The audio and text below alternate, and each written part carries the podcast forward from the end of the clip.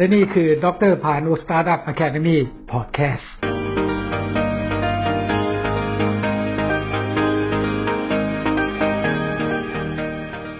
สวัสดีครับผมดรพานุลิมครับ วันนี้เรามาถึง episode ที่ 5 แล้วนะครับ เราจะมาพูดถึงมาตรฐานใหม่การบริหารจัดการนวัตกรรม เพื่อการเปลี่ยนโมเดลธุรกิจครับหรือเรียกอีกอันหนึ่งก็คือ New Normal Innovation Management for Business Model Transformation ครับ ใน episode ที่ 5 นี้เราจะมาดูเรื่องกรอบโมเดลแนวความคิดสร้างสรรค์ และการจัดการนวัตกรรมครับ นั่นคือ Conceptual Framework Creativity and Innovation Model หลักสูตรนี้เป็นหลักสูตรเชิงปฏิบัติเรียนรู้ได้ไม่จำกัดนะครับ จากหนังสือของผมคือ CI คือ Creativity Innovations เป็นคู่มือเทคนิคการพัฒนาความคิดสร้างสรรค์และกระบวนการความคิดกับการบริหารจัดการนวัตกรรม นั่นคือ Technique of Developing Creativity Idea and Thinking Process with Managing Idea Innovation ครับ ตอนนี้ในกรอบแนวความคิดสร้างสรรค์และการจัดการนวัตกรรมนี้ เรากำลังพูดถึงในเรื่องของมิติกลยุทธ์การจัดการนวัตกรรมครับ อันแรกก็คือเราพูดถึง area dimension of strategic innovation สิ่งที่เรากำลังมีในปัจจุบันนี้ก็คือเรื่องของโปรแกรมแอปพลิเคชันในเรื่องของ mobile app ทั้งหลายที่เรามีอยู่ ไม่ว่าจะเป็นบน Apple ที่เป็น OS หรือเป็นเรื่องของ Android นะครับ ที่เป็นของ Google ก็ตาม แต่กระบวนการจัดการนวัตกรรมทั้งหมดนี้จะเกี่ยวโยงสิ่งที่สำคัญตอนนี้ก็คือ เรื่องของตัว skill ทักษะและความชำนาญครับ expertise เรากำลังพูดถึงขีดสมรรถนะของพนักงานที่มีความเกี่ยวข้องในการพัฒนาใน episode ที่แล้วเนี่ยผมพูดถึงเรื่อง how creative idea you are เพื่อดูว่าจริงๆแล้วคุณมีความคิดสร้างสรรค์ หรือคุณเป็นนักสร้างสรรค์ creator หรือคุณเป็นนักพัฒนา developer เรากำลังพูดถึงในเรื่องของการทำ skills ทักษะ การ reskill หรือในการ up skill ในความหมายของการทำ reskill คือการที่เรามีการยกระดับเลยนะครับ ปรับเปลี่ยนเลย ในเรื่องของทักษะเราเป็นดิจิทัลจากเดิมที่เราอาจจะไม่มีเลย เรากำลังทำดิจิทัลเรียนรู้สิ่งใหม่ ๆ นะครับ เป็นการลักษณะปรับเลย แต่ลักษณะ up skill เป็นการต่อยอดในสิ่งที่เรามีอยู่แล้ว นื่องจากเรามีสกิลเราอยู่แล้ว เพราะฉะนั้นเรามีความสามารถที่เราจะดิจิทัลบางอย่างที่เรามีความเชี่ยวชาญและทักษะอยู่เดิมให้ดีขึ้นไป เพราะฉะนั้นนี้ฟังก์ชันที่ทุกคนเกี่ยวข้องไม่ว่าจะเป็นเรื่องทางด้านการเงิน finance บัญชี accounting ทางด้าน marketing การตลาดหรือเรื่องปฏิบัติการทั้งหลาย ก็จะมีความเกี่ยวโยงกัน แต่สิ่งนี้ที่สำคัญที่สุดและที่ขาดไม่ได้ก็น่าจะเป็นเรื่องขององค์ความรู้ knowledge ของเราที่มี ผมเคยเรียนไปแล้วครับว่า knowledge เนี่ยเราเรียนรู้ การให้ได้มาซึ่ง knowledge acquisition of knowledge หรือการที่เราพยายาม disperse knowledge ออกไป หรือการที่เราเรียนรู้จากอินเทอร์เน็ต มีคำหนึ่งที่พูดกันเยอะหลังหลังจากนี้มากคือการช็อค knowledge ก็คือการที่เราเรียนรู้ แต่เราไม่สามารถนำไปไปปฏิบัติใช้ได้ มันเป็นมันเป็นสิ่งหนึ่งที่ทุกคนอาจจะมองว่าเราสามารถหาในอินเทอร์เน็ตได้ แต่การที่เราจะได้คนมาบูรณาการ integration หรือนี่ไงการปรับประยุกต์ใช้ adopt ด้วยและ adapt ให้ด้วยเนี่ย ก็ยากครับ ผมจึงสร้างคอร์สออนไลน์ในลักษณะที่ให้เรื่องหลักวิชาปูพื้นฐานให้เข้าใจ เพื่อที่จะเรียนรู้ว่าการที่เรามีองค์ความรู้ เราจะสร้าง KM knowledge management ให้เกิดขึ้นได้ เสริมสร้างความเชี่ยวชาญทั้งหลายได้ ผมเชื่อว่าในแง่ของสิ่งที่เกิดขึ้นในตอนนี้ก็คือการที่เรามีการทำ digital transformation เรามี e-learning เรามี online learning เรามีคอร์สออนไลน์ทั้งหลายมากมาย เรากำลังอยู่ในยุค เข้ามาในช่วงของวิกฤตนะครับ เรามีเรื่องโควิด -19 ที่เข้ามาเกี่ยวข้องทำให้เราต้องปรับเปลี่ยนในเรื่องของวิถีชีวิตในการมี new normal เข้ามา ผมได้สร้างบรรทัดฐานให้เห็นภาพในเชิงวิเคราะห์เห็นแล้วว่าเรากำลังพูดถึงการปรับเปลี่ยน digital transformation ให้เป็นเรื่องของตัว business model transformation เพราะฉะนั้นสิ่งที่เรามีวันนี้ก็คือ ท่านจะได้ของผมเป็นคอร์สออนไลน์ที่เรียนรู้เสริม ผมได้ทำการสรุปปรับประยุกต์ให้ท่านได้เอาไปใช้จริง ในคอร์สก่อนหน้านั้นก็คือในพูดถึง ideation prototype หรือในหรือในเรื่องของ strategic initiative model ทั้งหลาย การทำ cost configuration ซึ่งท่านหาในอินเทอร์เน็ตได้อยู่แล้วนะครับหรือการหา financial model analysis โมเดลการเงินท่านก็ทำได้อยู่แล้วแต่การที่ท่านจะหาความต่อเนื่อง โดยใช้วิธีการคิดผลเป็น canvas guideline แผ่นผ้าใบในการฝึกปฏิบัติ และแต่ละแผ่นผ้าใบในแก่และ canvas ผมมี step in process ที่ท่านมี follow เป็น instruction ได้ ในคอร์สนี้ผมพยายามจะเรียนให้ท่านเห็นภาพว่าท่านอาจจะต้องกลับมานับหนึ่งใหม่ในการทานสร้างไอเดียให้ตกผลึกและดำเนินการให้เกิดผล จะสร้างโมเดล prototype ให้ดีโมเดลต้นแบบให้เกิดขึ้นได้ จะสร้างกรอบโมเดล business model framework ให้เป็น ท่านก็ต้องมาเรียนรู้หลักการ ผมเรียกตัวนี้เป็น disruptive innovation ครับ การมี innovation นวัตกรรมอย่างฉับพลัน ผมชี้เห็นภาพว่าการทำ continuous innovation นวัตกรรมอย่างต่อเนื่องมันต่อยอดในแง่ของ incremental innovation ในการต่อยอดขึ้นมา ถ้าจะมี radical ท่านต้องดูอะไรบ้าง การทำ product service หรือ process เป็นองค์ประกอบที่สำคัญจริง แต่ท่านจะต้องดูว่าโมเดลท่านจะ transform เป็น radical innovation งานเปลี่ยนรูปแบบได้ทันทีไหม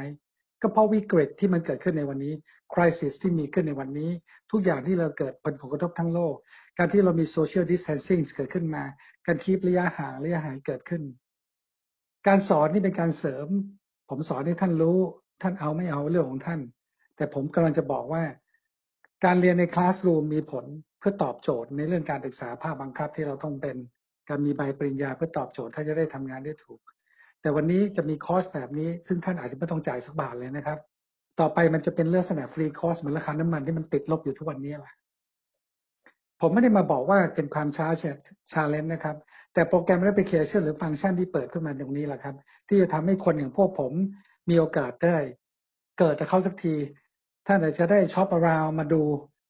เรื่องที่ท่านจะจ้าง ผมหรือจะจ้างใครไปเป็น consult หรือไปเป็นที่ปรึกษาเป็นอาจารย์พิเศษ แล้วแต่ แต่ในการเรียนคลาสวันนี้ คนที่สอนจะกลายเป็น facilitator ไม่ใช่แค่ instructor อย่างเดียว แต่คนที่สอนจะเป็น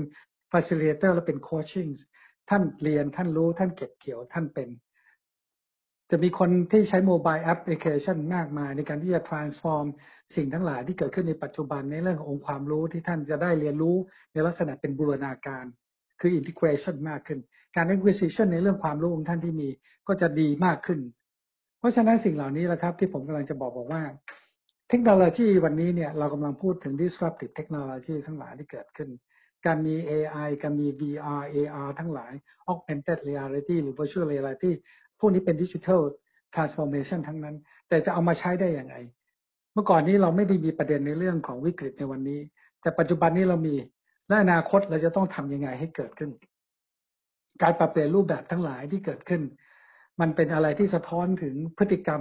เรียกว่าอะไรฮะ behavior pattern ของแต่ละคนที่เกิด เทคโนโลยีทั้งหลาย พอถูก disrupt อาจจะต้อง redisrupt ขึ้นมาอีก สตาร์ทอัพทั้งหลายที่เกิดขึ้นในช่วง digital transformation อาจจะต้องมีการ re-upstart กันใหม่ อาจจะต้องกลับมานับหนึ่งใหม่ครับ ผมถึงมีวิธีการมองบอกว่าจริงๆแล้วเวลาท่านประเมินผลมอนิเตอร์ออกมาแล้ว ท่านอาจจะต้องกลับไปนับหนึ่งใหม่ ถึงตัว ideation ใหม่ เพราะว่าการตกผลึก crystallization ตัวไอเดียของท่าน ในการที่จะทำโมเดลต้นแบบเนี่ยท่านจะทำยังไงถึงมีคำว่า disruptive innovation ขึ้นมาว่าทำไมนวัตกรรมแบบเฉียบพลัน จะต้องทำยังไง continuous นวัตกรรม นวัตกรรมอย่างต่อเนื่องให้เกิดขึ้น เพราะฉะนั้นผลกระทบต่อคอมพิวเตอร์ที่เรามีอยู่ปัจจุบันที่มีเดสก์ท็อปมีแล็ปท็อปโน้ตบุ๊กอาจจะไม่มีอีกแล้ว อาจจะมีตัว device ใหม่ที่เป็น smart device ที่เป็น IoT Internet of Things ที่เข้ามาช่วยในการที่จะปรับตัวเองให้เข้ากับสิ่งที่เรามีพฤติกรรมที่เปลี่ยนแปลงที่เกิดขึ้นได้ เพราะฉะนั้นเราพูดถึง blockchain เราพูดถึงการมี e-payment cryptocurrency ทั้งหลายที่มา อาจจะเป็นตัวเร่งเล้าให้มากขึ้นกว่าเดิม คือ ต่อไปนี้การใช้ ในแง่ของเงินสดอาจจะใช้ไม่ได้อีกแล้ว ประเด็นเหล่านี้แหละครับ มันมีความสัมพันธ์ที่เกี่ยวข้องกับเรื่องของตัวโปรแกรมแอปพลิเคชันฟังก์ชัน และเทคโนโลยีแต่มิติกลยุทธ์ตัวต่อไปตัวที่สำคัญมากๆเลยก็คือ การมีกลุ่มเป้าหมาย การวิเคราะห์เชิงลึกของ customer insights ผมย้ำหลายรอบแล้วนะครับว่าทุกวันนี้เนี่ยเราอยู่บนคลาวด์เราเก็บข้อมูล เราจะเห็นฮาร์ดไดรฟ์เราเห็นฮาร์ดดิสก์มันหมดแล้วจบแล้ว เรากำลังพูดถึงบางอย่างที่เป็น hybrid cloud ซึ่งเป็น lean and mean คือไม่มีข้อจำกัดในการเก็บข้อมูล เก็บเท่าไหร่ก็ได้ เราจะเห็นมี service ใหม่ๆ เรื่อง web service ที่มาบริการต่อยอดทำให้บริการให้ท่านเห็น เราจะมีลักษณะนี้เกิดขึ้นอีกเยอะมาก ต่อไปนี้เราไม่มีความจำเป็นที่ต้องเก็บข้อมูล บนข้างในคอมพิวเตอร์อีกแล้วใช่ไหมครับ Microsoft ก็มี OneDrive Google มี Google Drive ทุกอย่างนะครับ Apple ก็มี Cloud เพราะนั้นสิ่งเหล่านี้เป็นองค์ประกอบที่ทำให้เราสามารถที่จะอะไรฮะ เอา Big Data ของกลุ่มลูกค้า ที่มีที่อยู่บนอินเทอร์เน็ต ทุกวันนี้ท่านจะซื้อขายอะไรท่านเป็น e หมดใช่ไหมฮะ e payment ใช่ไหมฮะ e auctions e bidding ทั้งหลาย e marketplace ทั้งหลายคำถามก็คือเรากำลังพูดถึง brick and mortar ที่เป็นร้านค้าในเชิงค้าปลีก ซึ่งผมก็จะมีหนังสือพูดถึงในเรื่องของตัวนี้ เราจะมาพูดในหลักสูตรนั้นต่อไป การพูดถึง click and mortar ที่เราพูดกันมานาน การเป็นคลิกกับคลิกที่กดเวอร์ชันคอมพิวเตอร์วันนี้มันคงไม่ใช่เป็นแค่คลิก เราอยู่บน new finger one finger ที่อยู่บนอะไรฮะโทรศัพท์เคลื่อนที่มือถือที่กด ทุกครั้งที่ท่านกดเราเรียกว่าหนึ่ง UI user interface ทุกครั้งที่ท่านเลื่อนไปเลื่อนมาเลื่อนมาบนมือถือ การเลื่อนไปเลื่อนมาเป็นเส้นทั้งหลายเขาเรียกว่า UX ก็คือ user experience เราจะทำงานที่เราจะปรับ transform สิ่งเหล่านี้ให้เป็นเรื่องของกลุ่มลูกค้าเชิงลึกเป็น UI เป็น CI เป็น UX เป็น CX การวิเคราะห์ลูกค้าลูกค้าเชิงลึก มันเกิดขึ้นมาจากการที่มี smart device ทั้งหลาย การที่มี IoT Internet of Things ทุกหลายที่เข้ามา การมีการสื่อสาร two ways ผ่านเครื่องมือทั้งหลาย การที่ใช้ AI artificial intelligence ปัญญาประดิษฐ์เข้ามาเป็นตัวช่วย เราจะกำหนด strategic innovation ได้อย่างไง ผมถึงบอกนะครับว่า การเราพูดถึง business plan ในปัจจุบันเนี่ยผมผมได้ไปพูดมามีหลายคนเขาอาจจะนึกไปถึงคิดไม่ถึง แต่ผมเน้นเลยว่า การที่คุณจะทำ startup business หรือคุณจะต่อยอด หรือท่านเป็น SME หรือท่านเป็นองค์กร ท่านต้องกลับมาดูเลยว่า strategic initiative ของท่านต้องทำยังไง ท่านจะกำหนดกลยุทธ์อย่างไรท่านจะต้องเขาเรียกว่าฮะ look back หรือ track back กลับไปดูย้อนกลับไปดูว่าจริงๆ แล้วองค์ประกอบในโมเดล framework ของท่านเป็นยังไง เราพูดถึง BMG Business Model Generation มามากมาย เรา run through nine box ที่มาถูกต้องหมดเลยครับ แต่พอเราถามในเรื่องของรากฐานราที่เป็นตัวสำคัญ ของฐานรากจริง ๆ ในเรื่องกรอบโมเดล business model framework เนี่ยคำตอบที่ได้คืองง ผมก็เลยจะตอบเลยว่าในสามเรื่องนี้แหละคือฐานรากในการสร้าง business model framework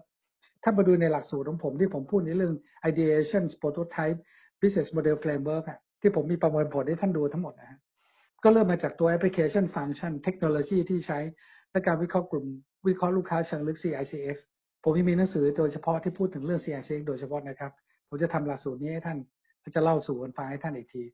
งั้นในมิติ dimension ของนวัตกรรมทั้งหมดในวันนี้ประกอบด้วยสามส่วนนี้ เป็นเรื่องที่สำคัญมากเลยนะครับ ตอนนี้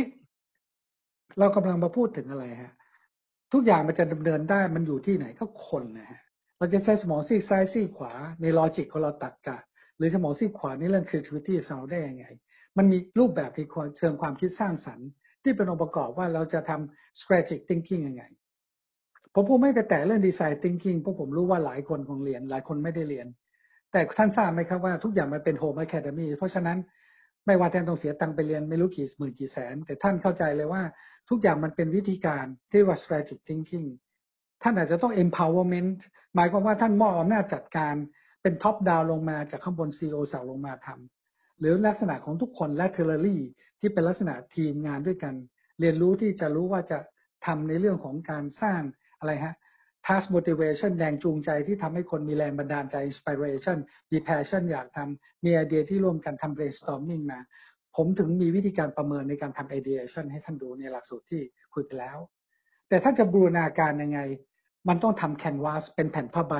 เป็น guideline ท่านติดตาม follow แล้วแต่ละ canvas ก็มี step in process กระบวนการขั้นตอนที่ท่านสามารถที่จะใช้หลักตรรกะของท่าน และในเรื่องของสมองซีกซ้ายของท่านคิดให้ถูก รู้ซิว่า input process output เป็นยังไง เข้ามายังไงบริหารยังไง รวมทั้งได้ผลยังไง และใช้สมองซีกขวาในแง่ของการต่อยอดทำเป็น growth mindset ในกลยุทธ์ในเรื่อง growth mindset กระบวนการความคิดที่เติบโต เทคโอกาสนะมองหาโอกาสได้จะ create สร้างสรรค์ยังไง และสุดท้ายก็คือประเมินผล ผมถึงบอกว่าเราเอา KPI มาวัดเรา balance scorecard มาวัด หรือเราเอา KR มาวัด เราก็เป็นตัวหนึ่งที่บอก performance ของคนว่า competency คือสมรรถนะเป็นยังไง performance management ของเราเป็นยังไง มันต้องมีครับ แล้วท่านก็วนเป็น circle เป็นวงกลมแบบนี้ นี่คือรูปแบบการคิดเชิงสร้างสรรค์หรือว่า creativity business model competitive advantage through strategic thinking ครับ เพเพราะฉะนั้นกรอบโมเดลความคิดสร้างสรรค์เนี่ยมันเลยเป็นเรื่องของการเน้นไปที่เรื่องของ personal creativity กับนวัตกรรม หรือโมเดลนวัตกรรม ราะฉะนั้นในกรอบโมเดลนวัตกรรมเนี่ย ผมมีตัวอย่างให้ดูบางอย่าง อย่างเช่น ท่านอาจจะมี core value ไหมท่านมองอนาคตเป็นหลัก ท่านมี innovation vision มี mission objective ท่านมีวัฒนธรรมองค์กรเรียกว่า culture innovation ท่านจะทำยังไงฮะ innovative people innovative leader ถ้า innovative people ท่านต้องโอต้องเปิดให้เขาถูกไหมว่ามันเยอะคนมันเยอะในองค์กร และเทอร์รี่คนมันเท่ากันถูกไหมฮะสมองเท่ากันความรู้อาจจะไม่เท่ากัน IQ อาจจะไม่เท่ากัน EQ ไม่เท่ากัน แต่นั้นท่านต้องเปิดท่านต้องเปิดให้เขามีอิสระที่เขาจะได้แสดงความคิดเห็น อาจจะคิดนอกกรอบก็คือ อะไรที่มันเป็นดิสซิ p ลินเป็นกรอบมากมาย ก็ให้เขาคิดอะไรต่างไป think difference แล้วก็มีการ assertive ยืนยัน แต่คน innovative leader อาจจะต้องเป็นลักษณะมองเห็นบางอย่างที่เป็นอะไรฮะ risk taking แล้วก็มีความรู้สึกท่านอาจจะต้องใช้การประเมินผล ผมมีตัวหนึ่งเรียกว่า EDIC ทำ SWOT นะครับ ผมคงมาเล่าให้ฟังอีกทีว่า ท่านสามารถรู้ตัวเองได้เลยว่า ท่านเป็นคนไทป์ไหนประเภทไหน และมีคุณบุคลิกยังไง behavior pattern มันเป็นตัวที่สามารถที่จะปรับ behavior pattern คือแบบแผนพฤติกรรม detect คือตรวจสอบแบบแผนพฤติกรรมได้ เพราะฉะนั้นสิ่งเหล่านี้แหละครับ เราจะต้องทำยังไงเราถึงจะช่วยทำให้คนที่เป็นทั้งเราอยากจะสร้างเขาให้เป็นนักนวัตกรรม บุคลากรและอาจจะเป็นผู้นำนวัตกรรม เราจะทำไงให้เขามี แบบแผนพฤติกรรมที่ปรับเปลี่ยนไปอยู่ตัวนั้นจะ reskill upskill เขาได้อย่างไร เพราะฉะนั้นถ้าเราเอาการบริหารจัดการนวัตกรรมมาเนี่ยในสิ่งหนึ่งที่สำคัญที่สุดเนี่ยในเรื่องขององค์กรเราจะทำ organization innovation เนี่ยเราต้องมีอะไรฮะ ลูกค้า เราต้องเข้าใจเลยว่า customer insight เนี่ยกลุ่มเป้าหมายของลูกค้าเชิงลึกเป็นยังไง เข้าใจแบบแผนพฤติกรรมของเขา customer behavior pattern เข้าใจไลฟ์สไตล์ของเขา เรามีโซเชียลมีเดียเราสามารถรู้ได้ เรามีโปรแกรม mobile app เราสามารถเรียนรู้ได้เลยว่าเขามีพฤติกรรมอย่างไร รู้เลยครับ ในขณะเดียวกันเราอาจจะต้องมี co-workers เราอาจะต้องมีทีมงานมี task force ในการที่จะดำเนินการปรับ ในการที่จะรู้ organize ปรับเปลี่ยน เรียนรู้สื่อสารกันให้ครบถ้วนนะครับ นั่นคือในแง่องค์กรที่เราต้องเปิด เราต้องมีเวทีต้องมีพื้นที่ เราต้องทำยังไงทำให้เขามี ลักษณะในลักษณะที่เอา resource มาทำในเรื่องของ task motivation แรงจูงใจ มาสร้าง creativity innovation ให้เกิดขึ้นได้ ตอนนี้เวลาเราจะ empowerment ทำให้เกิดเนี่ยในเรื่องของการมีความคิดในเชิงนวัตกรรมเนี่ย เราจะต้องมามองเรื่องของอะไรฮะ เราจะทำยังไงเราถึงจะ offer ให้เขาเรียนรู้มีพื้นที่เขาเรียนรู้ประสานงานคอลลาบเรตร่วมมือรวมทั้งประสานงาน ให้คนสามารถที่จะมีโอกาสแสดงความคิดเห็น เปิดโอกาสให้เขามีไอเดียที่เข้ามาแชร์ด้วยกันได้คอลลาบเรตให้เกิดขึ้นได้ แล้วก็มาร่วมกันคิดกันสื่อสาร แล้วก็คอนบทสิ่งเหล่านี้ให้มันสามารถที่อธิบายได้ว่าไอเดียทั้งหลายที่เกิดขึ้นมา จะสร้างเป็นนวัตกรรมได้ไง ท่านจำได้ไหมครับว่าใน episode ที่แล้วผมพูดในเรื่องของ creative solution solution ความคิดสร้างสรรค์ ท่านจะต้องมีนักประดิษฐ์คิดค้น นักประดิษฐ์คิดค้นอาจจะคิดเก่งทำเก่ง แต่ท่านก็จะต้องดูเลยว่า innovation การจัดการนวัตกรรม ท่านต้องมีกระบวนการ collaborate คนทุกฟังก์ชันให้สามารถมาช่วยทำนะครับให้เกิดผลได้นะครับ และสุดท้ายท่านถึงจะมีโซลูชันที่สร้างสารรค์ในเรื่อง creativity solution ได้ ตอนนี้เมื่อเป็นอย่างนี้ปั๊บเนี่ยสิ่งหนึ่งที่เราต้องดูก็คือว่า องค์กรเนี่ยจะต้องสร้างสมดุลให้เกิดขึ้น โดยการที่จะปรับเปลี่ยนตั้งแต่ตัว นวัตกรรมทั้งหลาย innovation matter ในแง่ของ management matter การจัดการในเรื่องของตัวนวัตกรรมในเรื่องของระดับทั้งหลายนะครับ system level ทั้งหลายตั้งแต่ top down ลงมา ในหนังสือ 9G ของ strategic business innovation เนี่ยก็จะอธิบายในเรื่องของ system alignment ในเรื่องของนวัตกรรม innovation ให้ฟัง แต่ที่สำคัญที่สุดคือ ท่านจะต้องรู้ว่าในการที่พนักงานจะมีความสามารถสร้างสรรค์ได้เนี่ย ท่านจะต้องมีการปรับ เรื่องท่านต้องมีงบประมาณ ท่านต้องมีระยะเวลาไทม์ไลน์หรือ time frameให้มีความยืดหยุ่นเพียงพอนะครับ ในการที่จะสร้างปรับเปลี่ยน หรือในของการทำ innovation model ให้เกิดขึ้นเป็น organization innovation ได้อย่างหนึ่งในเมื่อเราทำแล้วเนี่ยแน่นอนครับ จะต้องมีคนที่ resist ต่อต้านมีคนที่โอเค buy in ทำแต่ทำยังไงเราถึงจะเปลี่ยนแปลงสิ่งเหล่านี้ให้เกิดขึ้นได้ อย่างต่อเนื่องกระบวนการในต่อเนื่อง ผมถึงบอกนะครับว่า วันนี้มันไม่ใช่เรื่องของการทำแค่ disruptive technology ไม่ใช่เรื่องของทำ digital transformation แล้ว มันถูกกฎเกณฑ์บีบบังคับ mother nature บังคับแล้วว่าเราต้องเราต้องเปลี่ยนเปลี่ยนตัวโมเดลธุรกิจของเรา ต้องเปลี่ยนรูปแบบโมเดลธุรกิจของเราแล้วครับ การขายของผ่าน Facebook ต่อไปอาจจะต้องอาจจะต้องมีอะไรที่ต่อยอดมากกว่านั้น มีฮอนแกรมที่สามารถส่งต่อให้ท่านเห็นได้ ผ่านตัวโซเชียลมีเดีย สามารถ tracking ตัวหน้า face ได้หรือว่าในพฤติกรรมของท่าน นอกจากท่านใช้มือกดแล้ว ท่านยังสามารถที่จะเขายังสามารถ AI ยังสามารถจับได้เลยว่าท่าน happy หรือไม่ happy ทั้งหลาย จะทำยังไงถึงจะสร้างดราม่าให้มีเกิดขึ้นได้ในเรื่องของการทำในเชิงธุรกิจ เพราะฉะนั้นลักษณะกระบวนการต้องมีความต่อเนื่องกันงั้นมันจะไปสัมพันธ์กับคนที่เป็นเรื่องของคนมากขึ้น บุคลากรมากขึ้น in deep มากขึ้น อย่างที่ผมมีวิธีการคิด innovative thinking 3D ก็คือ deep ก็คือการแจกแจงปัญหาใช่ไหมครับลึกนะลึกในเชิงลึก แล้วมี distance ในการ determ ในการที่จะดูว่าจริงๆแล้วกระบวนการในการจัดการเป็นยังไง รวมทั้ง determination คือในเรื่องของผลลัพธ์ที่ออกมา implementation input process output ก็เหมือนนะฮะในมุมของผมที่ผมเป็นพยายามอธิบายในเรื่องของ 3D innovative thinking ให้ฟังและสุดท้ายในแง่ของ กล่าวโมเดลความคิดสร้างสรรค์และนวัตโมเดลนวัตกรรมเนี่ยสิ่งหนึ่งที่สำคัญก็คือ ท่านจะสามารถวางแผนดำเนินการและแก้ไขปัญหา สิ่งที่เกิดขึ้นในไง combine collaborate ไม่พอแต่จะต้อง combine รวมกันก่อนเลยนะครับ ของคนที่เป็น personal จะทำเรื่องสารดีไซน์ thinking ให้เกิดขึ้นคนที่พูดง่ายว่า อยู่ต่อหน้ารู้ว่าโอเคหมด แต่พอไปแล้วทำต่อไม่ได้ ออกจากคลาสรูมแล้วทำต่อไม่ได้ เราจะช่วยทำให้เขาคอมไบเราจะหาเครื่องมือมาเป็นเครื่องเป็นทูในการที่จะช่วยทำให้เขาสามารถบูรณาการที่ได้อย่างไร เพราะฉะนั้นผมเคยพูดเรื่ององค์ประกอบของโมเดลของ innovation เนี่ย component เนี่ยนอกจากในเรื่องของบุคลากร ในเรื่อง people ในเรื่องของ process แล้วท่านต้องมีอะไรฮะมีเครื่องมือแล้วเรื่อง IT technologies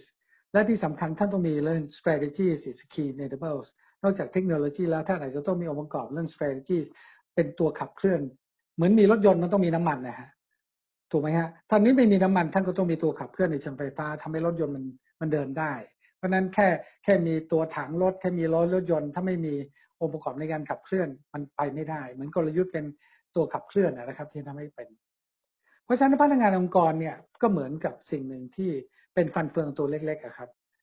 ที่จะขับเคลื่อน ผมกำลังจะบอกว่า ต่อให้องค์กรใหญ่ขนาดไหน ดูดีขนาดไหน ถ้าพนักงานไม่เอาเลย คุณ engage พนักงานไม่ได้เตี่ยวพนักงานไม่ได้ ไม่รู้เลยว่าพนักงานมีกี่ generation นะฮะมีแต่ท็อปที่เป็น baby boom หรือมีแต่คนที่ทำงานเป็นแต่ Gen Y ให้เป็น Gen X นะครับ Gen Y Gen X แค่เป็นพลทหาร คุณไม่ติดยศให้เขา คุณไม่ให้เขาเห็นภาพไม่ให้เขามีโอกาสแสดงความคิดเห็น แล้วมันจะเดินกันได้ยังไงฮะ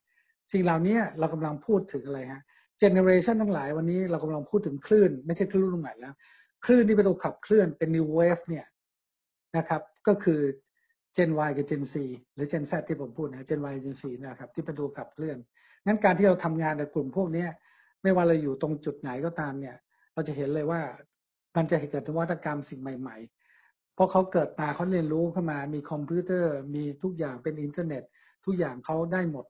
งั้นในจุดตรงนี้เราต้องเอาข้อดีของเจเนอเรชันเหล่านี้มาใช้ประโยชน์ทำให้เกิดนวัตกรรมทำให้เกิดผลสำเร็จนะครับก็อย่างที่ผมพูดนะครับสิ่งผมพยายามอธิบายก็มาจากการหนังสือทั้งหมด 23 เล่มของผม ท่านสามารถเรียนรู้ได้นะครับ ในหลักสูตรของผมได้สแกน QR code ใน 12 หลักสูตรของผม ได้เลยขณะเดียวกันท่านจะสแกน QR code เจาะเลือกหนังสือ 23 เล่มสู่ความสำเร็จ รวมทั้ง add friend ของผม คือ at sign 1 click idea ติดตามได้นะครับ ถ้าสามารถรับฟังผมได้ในดรพานุพอดแคสต์ Startup Academy จาก Spotify Google Podcast Breaker หรือ RadioPublic นะครับรวมทั้งท่านติดตามจากแฟนเพจของผมได้ดรพานุ Startup Academy หนึ่ง click idea Startup หนึ่ง click ideaหนึ่ง click idea e-learning ท่านมาดูไอจีของผมได้ที่หนึ่ง click idea หรือ blogspot ของผมคือพานุลิม dr blogspot com หรือ subscribe ผมใน YouTube ก็คือดรพานุลิมานนท์ สอบถามรายละเอียดเพิ่มเติมให้ผมไปสอนเป็นลักษณะออนไลน์ consult ผมผมมีเครื่องมือในช่วยในการทำพวกนี้ ผมผมทำมาเยอะมากเลยนะครับ ติดต่อผมได้ที่ 0850748585 ขอบคุณนะครับที่รับฟังผมมาโดยตลอด เราจะได้เจอกันต่อไปในเอพิโซดหน้านะครับ ขอบคุณครับ สวัสดีครับ